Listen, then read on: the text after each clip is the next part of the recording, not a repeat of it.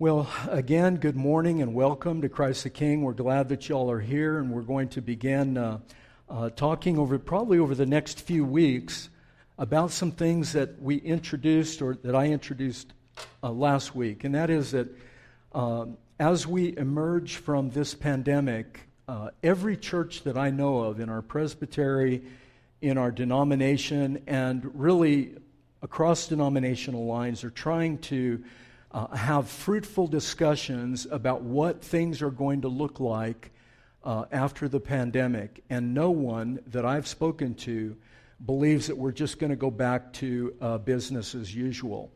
Uh, things have changed too much.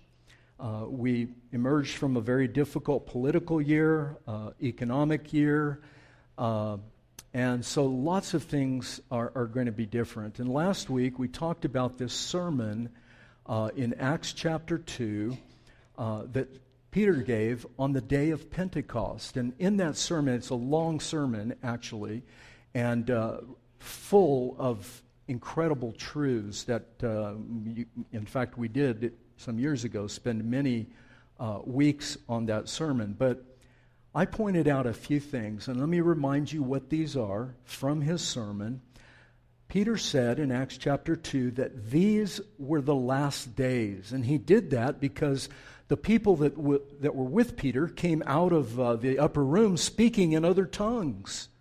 And every these huge crowd of people ran to him and said, What is the meaning of this? What does this mean? This speaking in, in, in languages that obviously these Galileans don't know, but they're able to speak in these languages. What does it mean? And a lot has been said over the years. Many of you maybe have been in a Pentecostal church where they regularly practice uh, this uh, speaking in other tongues. Uh, and, and so there's some disagreement about what it is, but one thing that we all agree on is that because the reason we all agree is because Peter said it, that this speaking in tongues was a sign that we had just entered the last days, the days that spoke, uh, spoken by Joel the prophet. These are the last days, and so this, this sign of people speaking in other languages and people from all around the world, the known world that were in Jerusalem for Pentecost, understood what they were saying. So they were understandable languages. And, it, and, and what was being signaled to us, when I told you last week, was it's the harvest of the last days that all of the Old Testament prophets spoke about. This harvest, and Peter says in his sermon, your young men will see visions. Your old men will dream dreams. They will, your young men will prophesy. Your women, the young women will prophesy. There's going to be this outpouring of the Spirit on all humanity without distinction as to race or sex or age. Everyone would be experiencing this outpouring of the Holy Spirit. And the speaking in tongues was a reversal of what had happened at the Tower of Babel. If you remember from Genesis chapter uh, 11, the Tower of Babel, God came down and confused people's languages, and people were scattered all over the world at that point. Well, this is the opposite of that. This is God gathering people. So the last days are going to be days of gathering people, the reunification of humanity.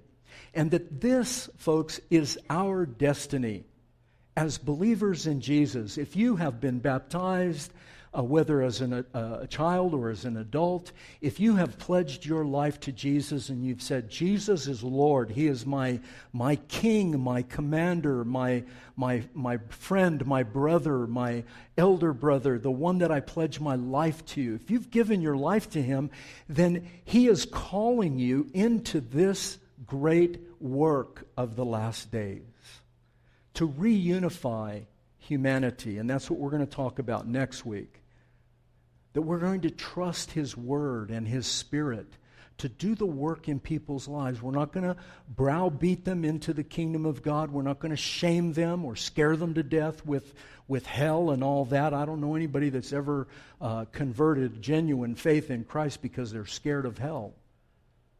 People come to Jesus because the Holy Spirit works in their heart and shows them the beauty of God's holiness in His Son on that tree, that cursed tree, dying for you, dying for me. That's the heart of the gospel.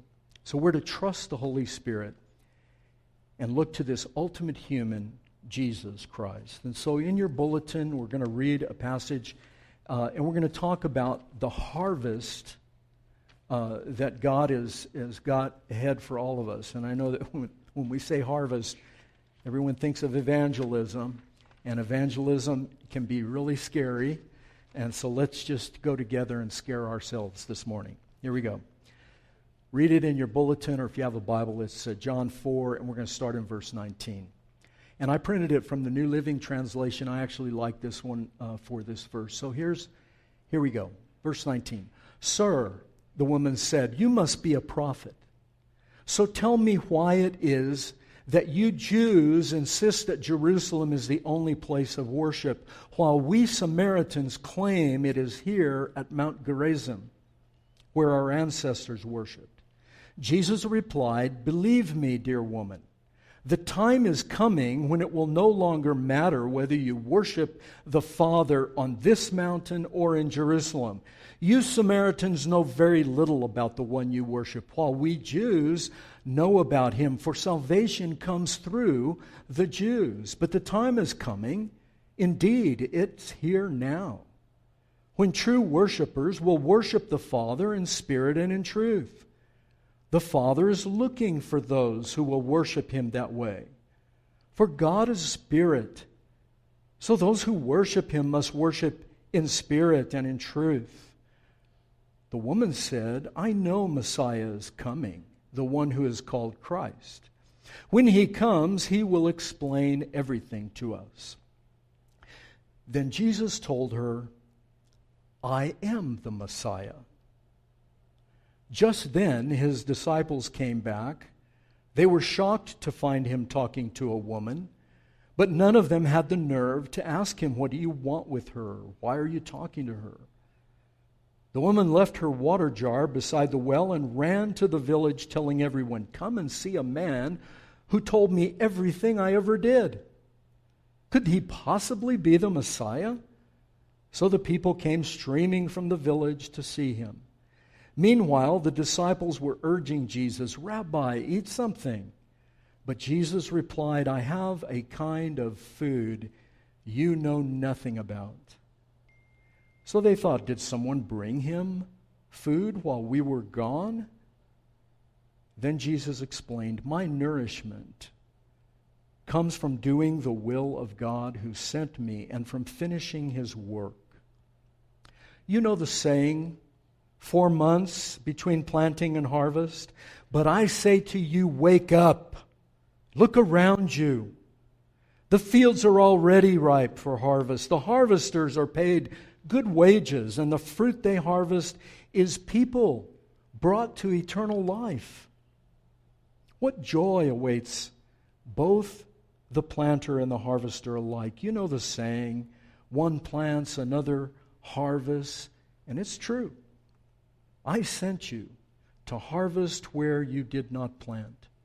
Others had already done the work, and now you will get to gather the harvest. This is the word of the Lord. So let's talk about. I know that when we talk about evangelism, we're going to go out and we're going to, you know, present the gospel to people. It sends many people, it just sends shivers through them. I mean, what are we going to, what if they ask me a question? I don't know. What am I going to do? And You know, how is it going to work? I don't know what to say. Uh, maybe I shouldn't be saying anything because, I mean, aren't they have rights to their own beliefs? And to all of that, I would say yes, yes, yes. That is true. We do uh, struggle, some of us, not all of us, but some people, most I would say, struggle to just openly share your faith with someone else. Now, if someone came to you, let's say that you're sitting at Starbucks, and this happens to me all the time, people come right up to me and they say, You know, you are the most godly person I have ever seen. I cannot believe my eyes. There's like a glow around you of holiness and goodness. And, uh, Can you please tell me about your Savior? What is your hope that you have in you? I am just dying to know. Now, if that's not happening to you, it's because you don't pray enough, you don't give enough money to the church, you're not a good person. It only happens to good people like me. Okay, I'm being trying to be funny, but it's no luck here this morning. Look, that rarely happens, if ever. But we are told to share our faith. And Jesus in the Gospels, you see him using all kinds of ways and means to reach into people's lives. And this is one of the most dramatic uh, passages where he does this. Let me tell you real quickly. Many of you know the story, but if you don't, in verses 1 through 18, the part we didn't read, they come to this well of Jacob in Samaria and they're tired. Jesus is exhausted. So he sends his disciples off to go get some food. And while he's there sitting by the well, a Samaritan woman comes up. It's in the middle of the day, it's at noon. And Jesus asks her for a drink of water. Now, this was unheard of, it was scandalous. He broke every cultural norm known to that world. He spoke, first of all, to a woman. Rabbis were forbidden to speak to women. And secondly, she was a Samaritan, so she was like a really. Uh, a, a, a, woman of a race that the Jews despised, and likewise the other way. The Samaritans hated the Jews. Even though they were cousins, they were related but they despised each other. He asks her for a drink, and she pushes back. She says, How is it that you, a Jew, would ask me for a drink, a woman of Samaria? And he says to her, he pushes back at her. He says, Well, if you knew the gift of God and who was speaking to you, you would ask me for living water. And she pushes back. She says, You don't even have a bucket or a rope. How are you going to get any water out of this well? Are you greater than Jacob, our father, who built this well? And he goes right back at her. It's a fantastic dialogue. I, I hope you'll go home today and read it. Jesus says to her, This water will leave you thirsty. The water I give will quench your thirst. And she says, Give me that water so I won't be thirsty again. And I won't have to come here to draw water. And we don't know what the tone that she used, so I'm not going to try to say, well, she said it, you know, mean or sarcastic or whatever. Maybe she was genuine. We don't know. Just read the text. Give me this water so I don't have to come back here and so I'll never be thirsty. Right there, she addresses the two problems of humanity, all humanity our thirst and the fact that we have to go and find something to quench that thirst. Sometimes all the way to a well in the middle of the day. So Jesus says, Fine, hey, go get your husband. And she says, I have no husband. And then he says to her, That's right. You don't have a husband. You've had five of them, and the one you're with now you're not married to. And this is when she said, Sir, I perceive that you must be a prophet. Now, there, a lot has been said about this Samaritan woman. Was she a harlot? Was she a woman of ill repute? Was she just unlucky? In other words, every guy that married her died. And so she got married five times because they would die. Maybe she was the original black widow and was putting them to death so she could get the inheritance. We don't know.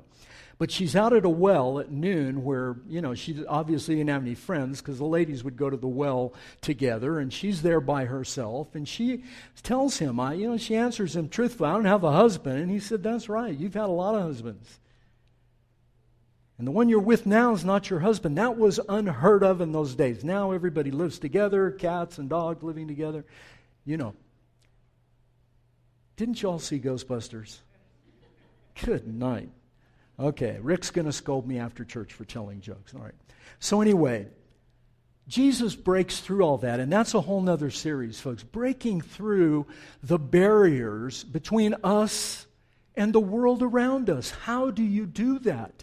And what we think of with evangelism is hey, we're going to put a crew together, we're going to do evangelism explosion, go knock on doors, and we're going to say, you know, what, if you die, to, somebody opens the door and you jump in, hello, did you, if you die today, uh, where, where are you going to go? You going to go to heaven? And the person says, what? Evangelism explosion may have worked 50 years ago, doesn't work anymore confrontational monologue is not really the best way. At least not until you break through and you earn some passport. What we teach our men in Journey is that, that in this day and age, in the postmodern, post Christian world, you've got to earn passport before you can start talking to somebody about truth because everybody has their own kind of truth. Everybody has their own ideas about what God is or who God is or he, she, it, them, whatever they are, and that I can decide for myself what's right or wrong. You don't tell me what's right or wrong. I have rights, read the Constitution. I mean, you go on and on and on, never ends. We're not living in a world that's saturated in Christianity like uh, the past 2,000 years or 1,500 years, if you will, what we call Christendom. It's just not there. So, Jesus, once he's able to gain passport, and where he does this is in verse 19 Sir, you must be a prophet. You see, he spent enough time with her, and he didn't right away confront her. He confronted her later when they started speaking about spirituality. So, the first thing I want you to, to know is this, and, and you, all, you already know this, but let me just make a point of it. Everyone loves to talk about metaphysical, spiritual things. Even atheists who claim they don't believe love to talk about it and would love to share with you their ideas. Problem is, most of us don't listen. We don't listen to what they're saying like Jesus did when the woman said, Give me this water so I won't thirst again and so I won't have to come here. You see, in that, he heard something. And we don't listen. We're just thinking about the next answer we're going to give. And that's not okay anymore. We live in post Christian, post modern, post everything. Zach Eswine wrote a book preaching to the post everything world, which uh, Herman and I have read. I think Dawson's read it. He had to read it in school. A post everything world. And that's where we are, folks. So, first of all, people everywhere, you can, you can just automatically, when you enter into a conversation or relationship, know this that that person thinks about spiritual things, is considering spiritual things, may even have their own version of spirituality and that, so it's out there, it's right there. You just have to be willing to listen long enough so that they trust you. Sir, you must be a prophet. And she asks him the question of her day and in her life why, is, why the, you Jews say you got to worship over here in Jerusalem? We Samaritans worship here in Mount Gerizim. Everyone wants to talk about their faith. Everyone will say, well, what's the big deal about being a Christian? What's so great about that? I know a lot of Christians and they're hypocrites and they, you know, they do these things. Haven't you watched the news? These nut jobs on TV that are prophesying all kinds of crazy stuff about politics and, and, and world events and they, they, you know, crazy stuff. And now with the internet, I mean, you can just, there's no end. And Christians get sucked into this. And there's no truth. There's no real clarity of what is right. Now, if that's true for us as Christians and we've got a Bible that is the truth, think of what it must be for people out there that really don't know what it's all about. They just create their own spirituality. So, God is whatever I want him to be, or her, or it, or them. You just create your own, you create your own God. And this is what probably the majority of people today they have their own gods. They have their thing that quenches their thirst, whatever it may be. Could be their career, could be money, could be sex, could be patriotism and the flag, it could be a political party. You name it.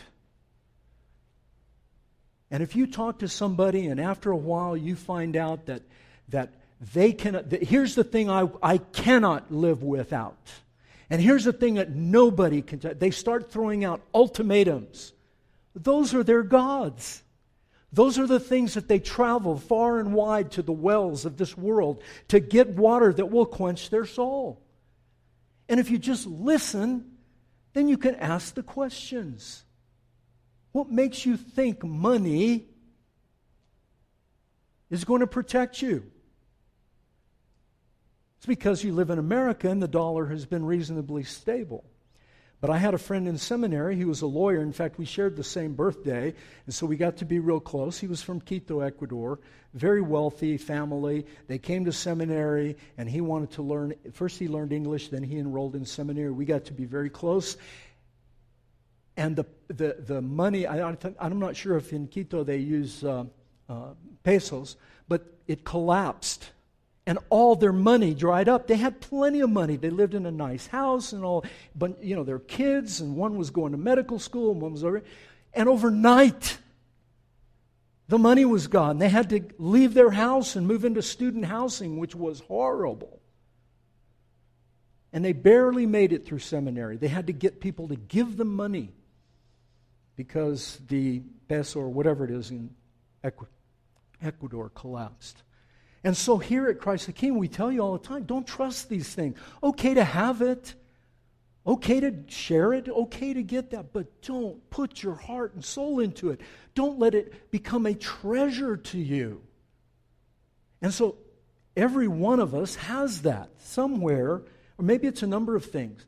That if this is taken away, or if that doesn't, if I don't get this the way I want it, then God, maybe there's no God. Or I'll make up another God, whoever I want him to be he, she, it, or them, whatever. And that's the culture we live in. That was the culture Jesus lived. Every culture is this way.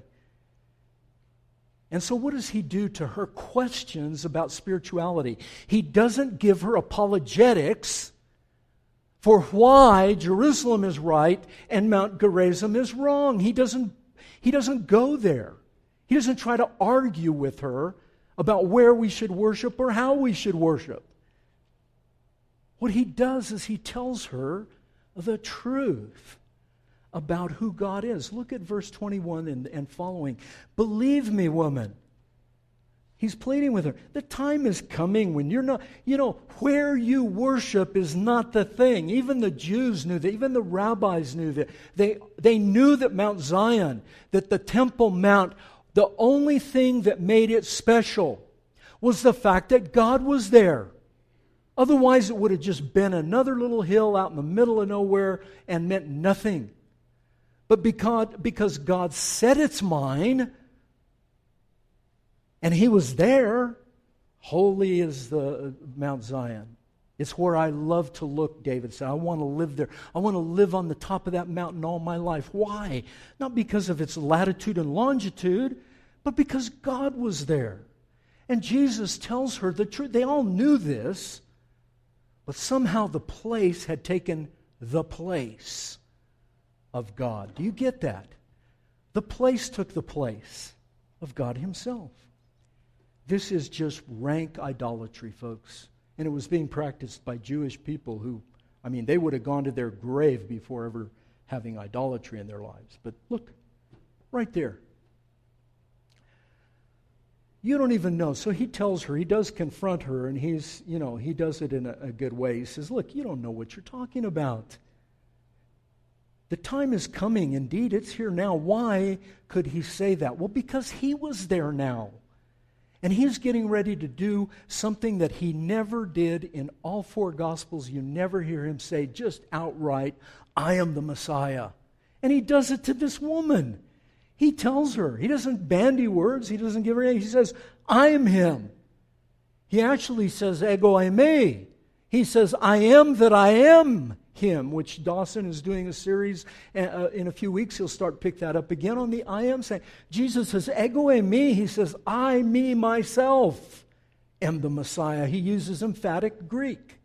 Same thing that the bush said to Moses. When Moses said, What's your name? The bush said, in, in Greek, the Greek translation is ego eimi. I am that I am, Jesus says, Ego eimi. I, me, myself, am the Messiah. Wow. The Father is looking. You don't worship God in a temple. The, the, the house, this building that's beautiful, I, I, I walk in, I go, How did we ever get this building? Anyway, here we are. But you know what, folks? It's just an, it's an ex bank. It's just a bank. But what makes it what makes it special on Sunday morning is that you're here. That's what cha- that's the only difference. Otherwise it's just a place, a longitude and a latitude on a map. But the fact that we are here and God promises that he will be with us always, never leave us, then we can be assured that he's here, present with us, and that we can worship him in spirit and in truth spirit and in truth. Now, why was there this division between the Samaritans and uh, uh, the, the Jews? Because they were, the Samaritans were made up of the ten tribes. There was a civil war in Israel.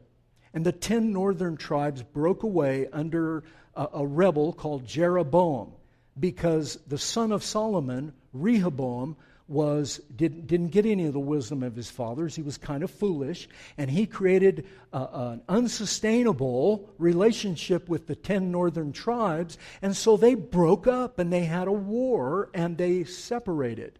And so, in order to uh, capture the people of those ten tribes and make sure they wouldn't drift back to Jerusalem for worship, Jeroboam made two golden calves. One wasn't enough. The one that destroyed the people coming out of Israel or out of Egypt wasn't enough.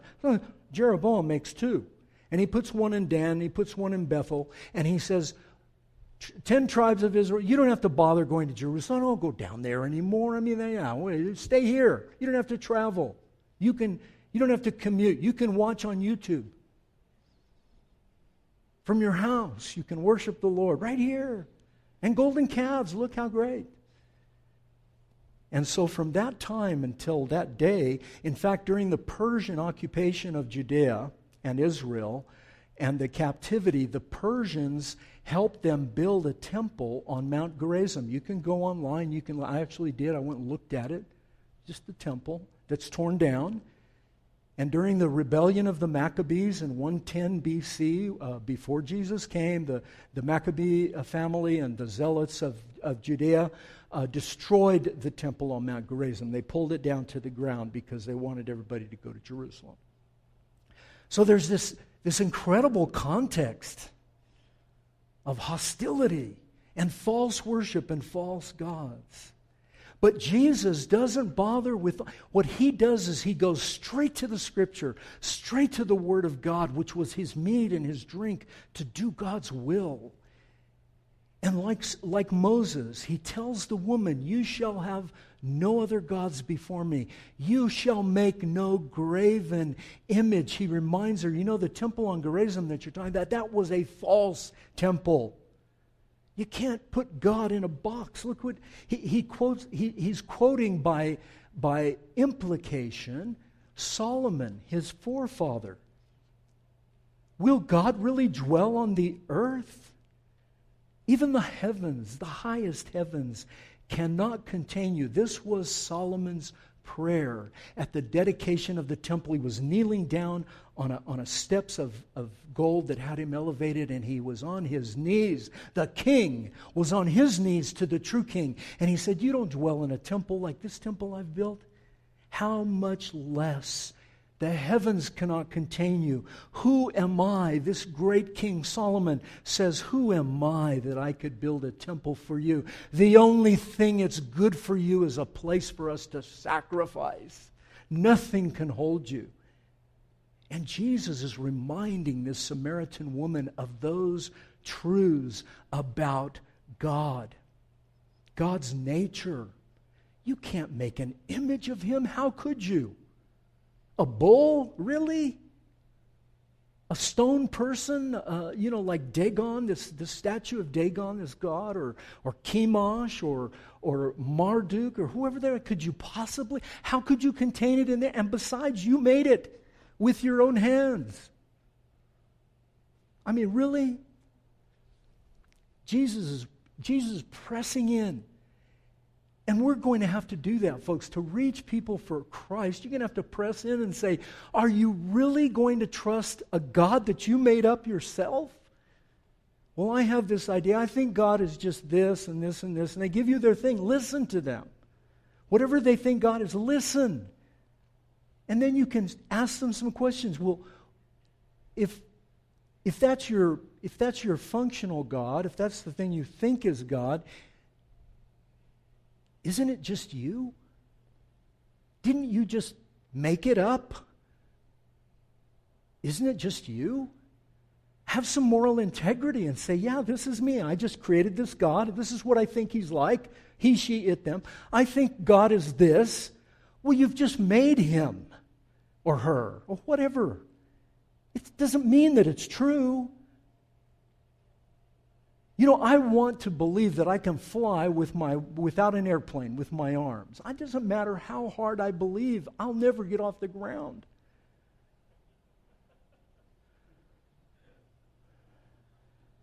I don't know what's wrong with us, folks. We need the truth, we need the light. And Jesus is that light. Will God truly dwell on earth, even the highest heavens? That's the truth. So look, he he addresses her questions about spirituality. Once he's got passport and he can go in and talk to her, he starts talking about her. Well, I understand what you believe, but what about this? And he takes her to the scripture. Then he finds this is brilliant. Please listen. He finds common ground. You see, you, I believe that we can talk to anybody, no matter what their religion, even if they don't have a religion.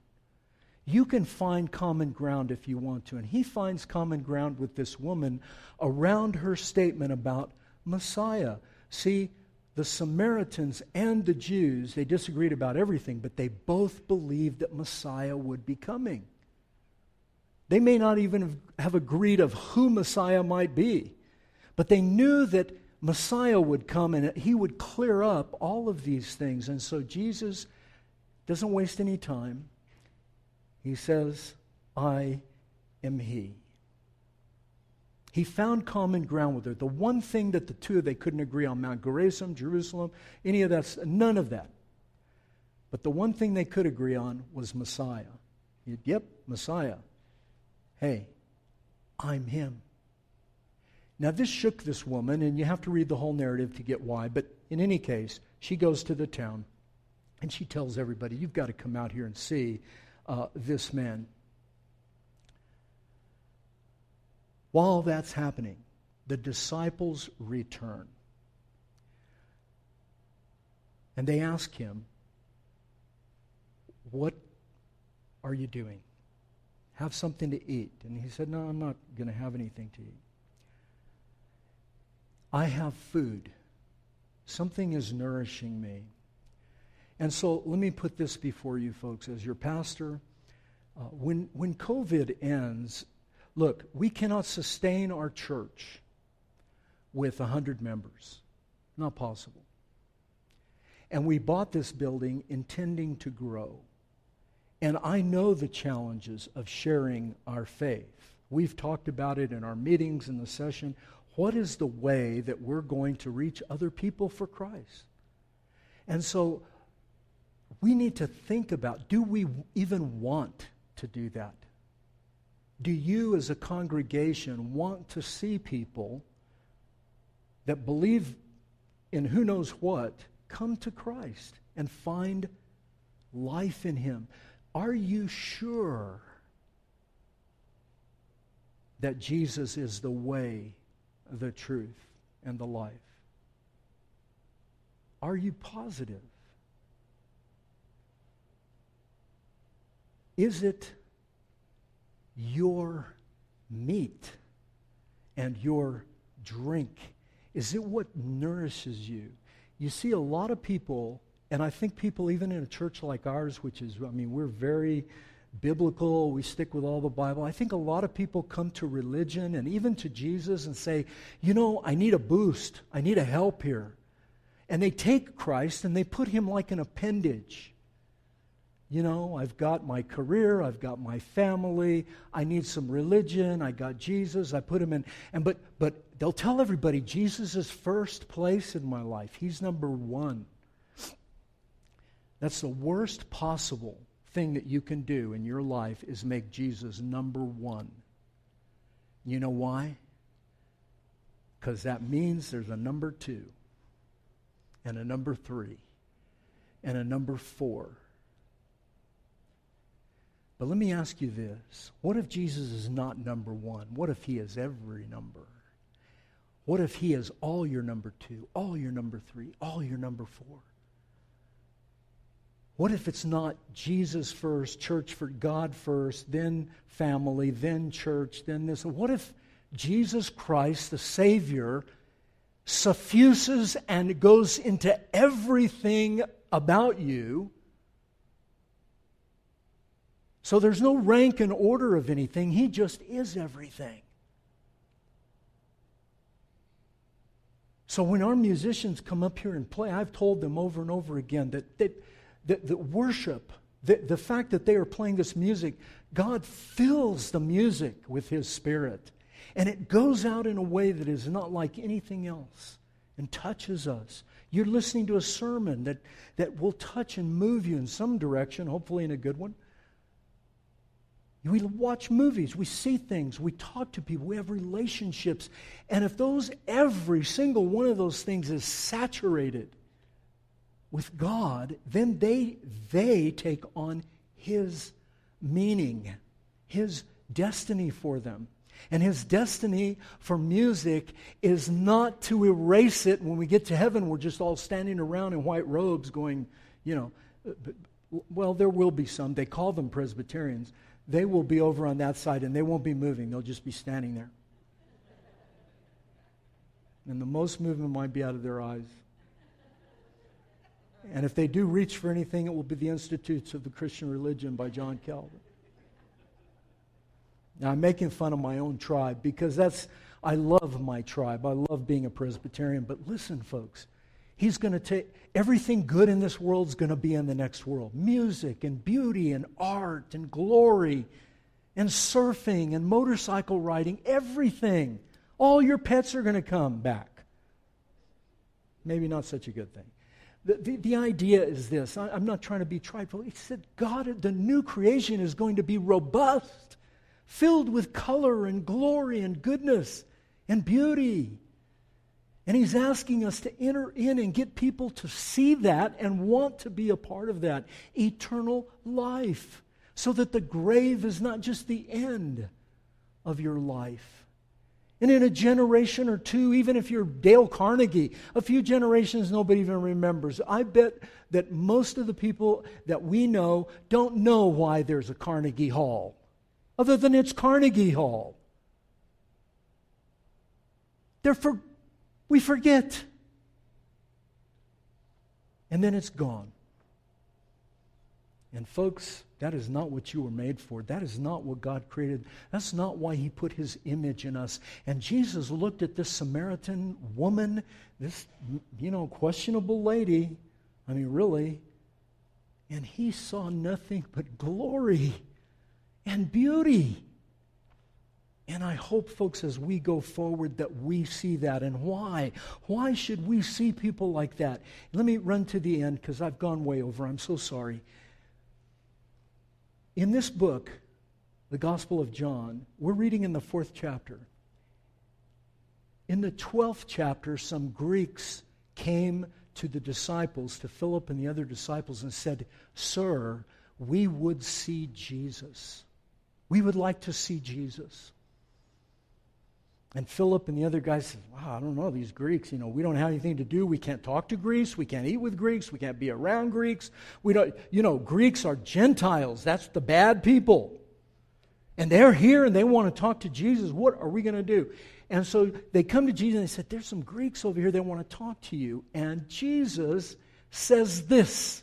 You would have thought that he would have said, Oh, isn't that sweet? Have them come in. Let me talk to them because I want them to come into the kingdom. Not what he did. Here's what he said it's shocking. in answer to them saying, The Greeks are here to see you, Jesus says this The hour has come for the Son of Man to be glorified. And then he talks about his death. This is the motive, folks, for us to go and share our faith, however we do it. This. This is the hour. It's come. The Son of Man is to be glorified. Listen to what he says. Verily, verily, or truly, truly, I tell you, unless a kernel of wheat falls into the ground and dies. It cannot bear fruit. It can't become more of itself unless it dies. You see, Jesus did not die, folks, so that we could expand our tribe here at Christ the King, as nice as that might be. He came to create more of himself. More little images of God, heads of wheat filled and heavy and ready to go and be planted like us. He's saying, I'm going into the ground, but, and unless I die, unless I go to the cross, unless this happens, the world will be a desert, it will be empty. That was in response to his enemies and people foreign to him coming to him. Folks, we've got to start seeing the people. We must see the people the way our Savior did, like he looked at the Samaritan, like he looked at the Greeks. Don't, it doesn't matter if they're Republicans or Democrats or communists or Muslim or whatever. What does it matter? You know why? Because he went in the ground for you. I don't even know why I'm here other than he condescended to go in the ground for me. Think about that. It makes us, it gives us an incredible motivation to love others that are not like us and share with them the kingdom of God and this Savior who looks at them and loves them for who they are. And if he can save Chuck Isaac, if he can save uh, I, I won't name any of you, but if he can save you, and I don't know all your baggage and junk in your life, for those of you on YouTube, good luck. I mean, who knows what's out there? If he can reach down that low and get me, then I know he can get the Samaritan woman, and I know he can get the Greeks, and I know he can get everybody else. Are you ready to do that, Christ the King? It's yes or no. Okay, I have one yes from Rob. Thank you. You get a gold star. There's treasure merit in heaven for you. Anyone else? Yes, yes. We want to see people come to Christ. We don't want to twist their arm. We want them to know they're loved and cared for and that Jesus went into the ground like a grain of wheat for them. Will you trust him? This has got to be our mission, folks, going forward. Will you do it? Will you trust him? I hope you will. Father, thanks. Uh, I know my knees knock together uh, when I think about evangelism, and it's not easy, but we're going to do it. Uh, some of us, we're going to get out there and try to, to share our faith with people, our lives with people, people that need you, like we did. I mean, I remember where I was when you found me, and it, nobody in this room would believe it if I told them. And a lot of us have that story. You reached down into the gutter and got us out. So listen to our prayers, Father, and our cries for mercy. Help us, save us, and have mercy on us, we pray. Amen.